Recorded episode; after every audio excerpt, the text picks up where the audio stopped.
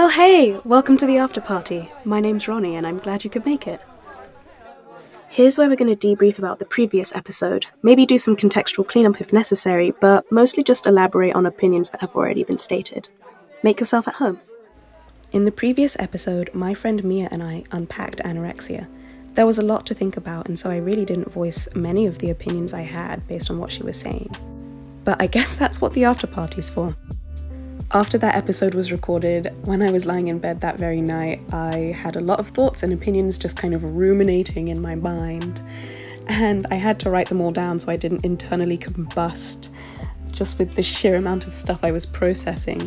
I can't even imagine what it was like for Mia herself when she was going through all of that, to experience it all firsthand. Um, but yeah, I decided to journal it all out, and in true poet fashion, I managed to write up a half poem, half not poem letter to the church as my first thought before continuing on with any other thought that I wanted to write down. And this is that poem thing. Dear church, we've been hit between the eyes, fading out before we even hit the ground. We're pointing fingers at an enemy we can only sometimes identify, blaming him for the state of the world, but we didn't keep our hands up. We cry that our world is overrun with sex, drugs, and rock and roll, so much so that we don't realize that the devil's touch has already gripped our souls. He's hijacked our minds and lightened the gravity of depression and trivialized the paralysis of anxiety.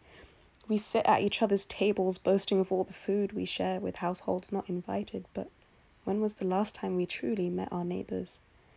Let us not get so caught up in the Great Commission that we forget that the individual is the mission. Whew, well, I know that sounds like some hefty, hefty stuff. And it is, but I think it's more familiar than we realise.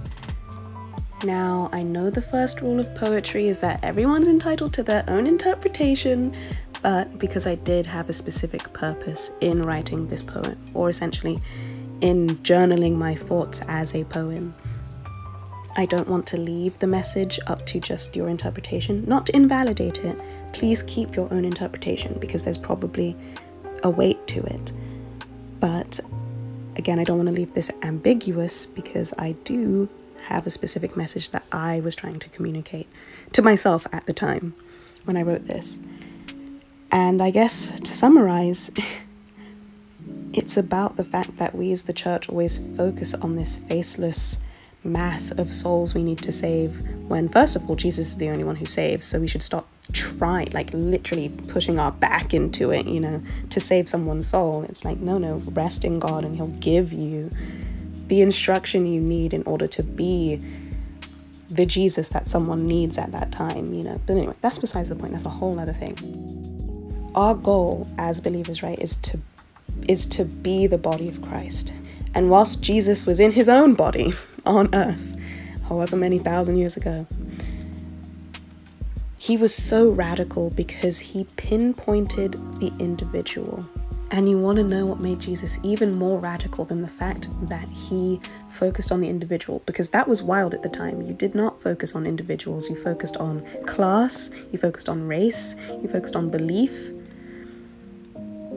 Jesus decided to not only focus on individuals within any of those categories, all of the above and more, he decided, I also want to focus on individuals that are second-class citizens, individuals that people hate, individuals that people don't like for whatever reason.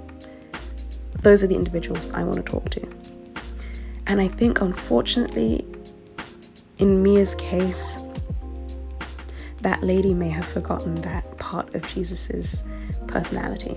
And that's okay, because we're not perfect all the time, but far be it from me, far be it from the church, if I may speak on behalf of the church, that we become the side characters of the Good Samaritan story purely because we decided not to believe someone in their time of vulnerability. And I know that, just like embarrassment is a convoluted emotion, like I said in the last episode, I know that helping someone and, you know, being present and hearing someone out, all of the above, is it's not always simple, and sometimes we do just jump to whatever conclusions we're feeling at that moment, but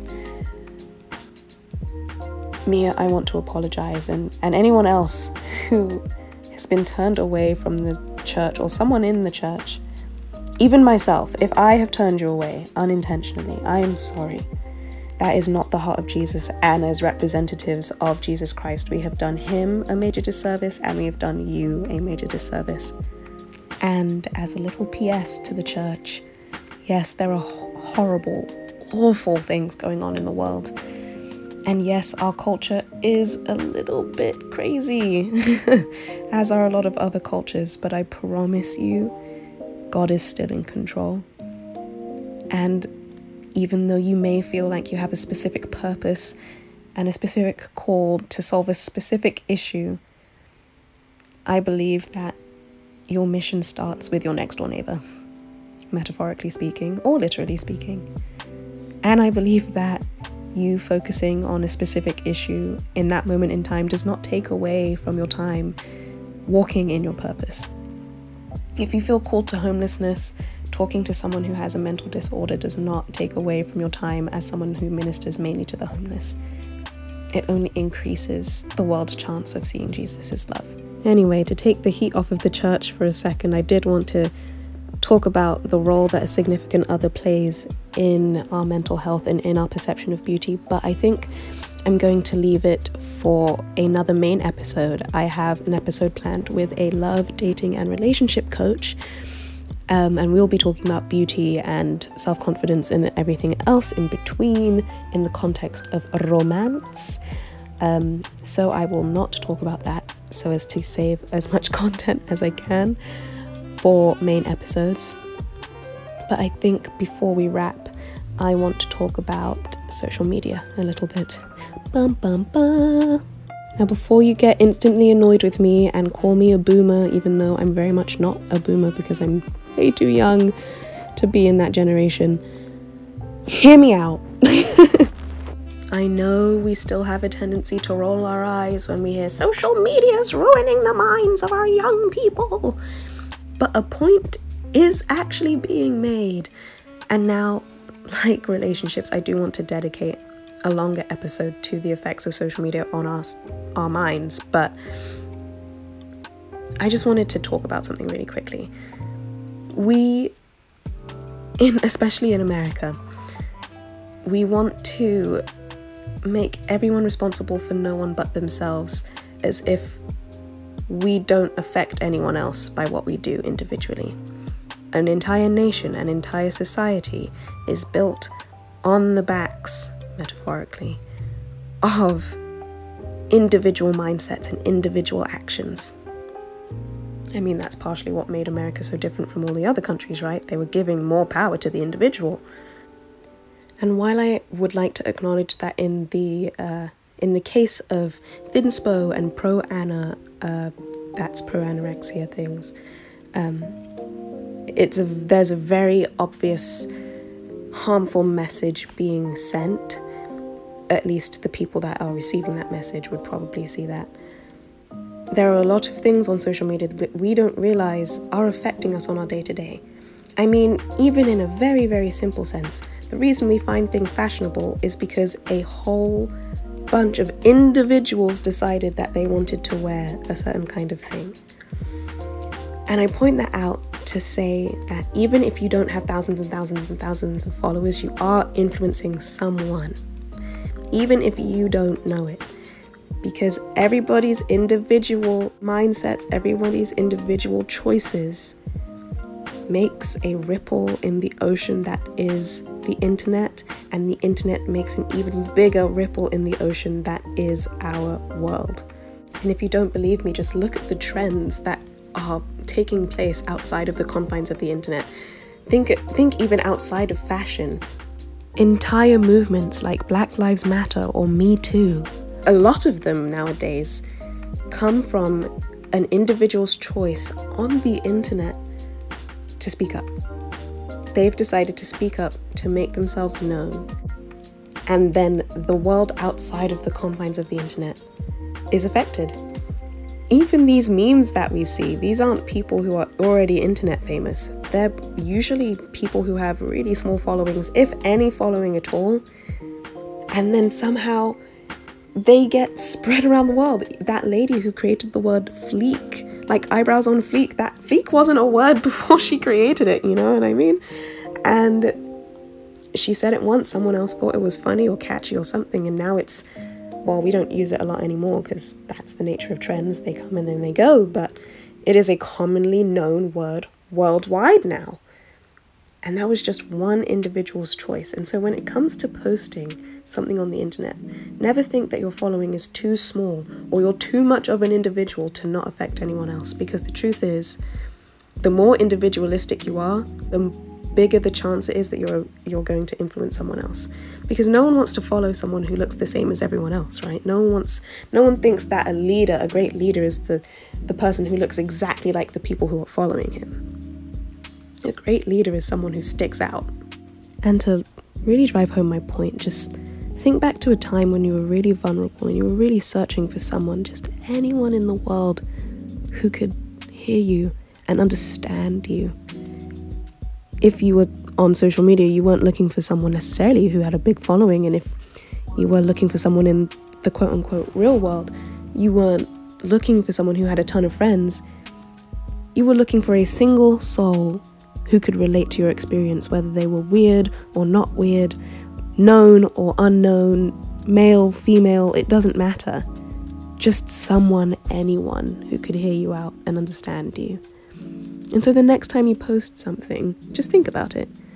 Am I contributing to a negative narrative, or am I contributing to a positive one? And I understand that you have no control over other people's actions. Regardless of what you post, people are going to take it and run however they want. I understand that. I acknowledge that. And please, you yourself acknowledge that, that you cannot carry the burden of everyone's mental health on your back on your social media page. But know when you may possibly be contributing to a negative narrative. And now this is a whole complete other subject. I feel like I just keep referencing other subjects that I want to talk about. But things like fillers and plastic surgery, Botox and all this stuff is popular among social media influencers. And yes, there is the narrative of do what you want to do, it's your own body. But you also have to take into account that you could possibly be playing into a negative narrative. People talk about these beauty standards that are perpetuated as if it's only the media, the faceless media, who does it. When it's, no, if if you, you know, get fillers to get big lip, and hey, if you have lip fillers, whatever. But just hear me out. If you get fillers to get bigger lips because you want bigger lips, because the trend nowadays and what's seen as more beautiful and desirable is to have bigger lips, the message subliminally being communicated to other women who don't have big lips is that they are just as much not part or not anywhere close to the beauty standard as you are.